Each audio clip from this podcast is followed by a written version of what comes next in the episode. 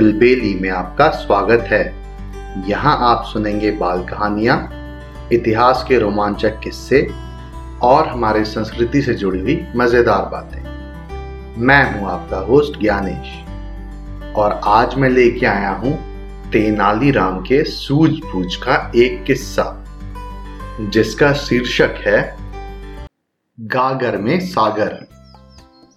वासुराव तेनाली का घनिष्ठ मित्र था।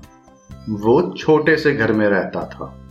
वो चाहता था कि बिना पैसे खर्च किए उसका छोटा सा घर किसी तरह बड़ा हो जाए।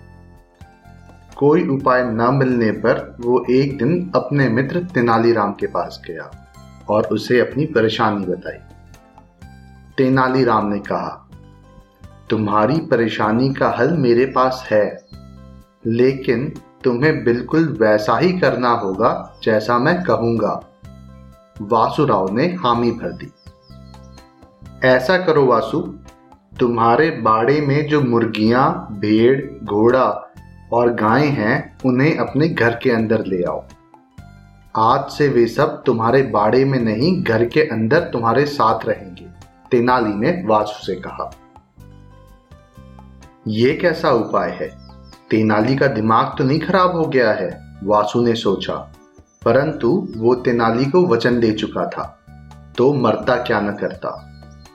तेनाली की बात मानकर वासु ने उन सभी जानवरों को अपने घर के भीतर ले लिया। अब तो कमरे में हिलने की भी जगह नहीं बची। दो दिन बाद वो वापस तेनाली के पास गया और अपना दुखड़ा रोने लगा। मित्र, कहाँ फंसा दिया?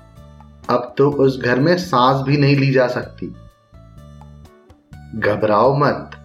घर जाकर उन सभी जानवरों को वापस उनके बाड़े में पहुँचा दो, तेनाली ने शांतिपूर्वक जवाब दिया। वासुराव तुरंत घर लौटा और उन सभी जानवरों को वापस उनके बाड़े में पहुँचा दिया।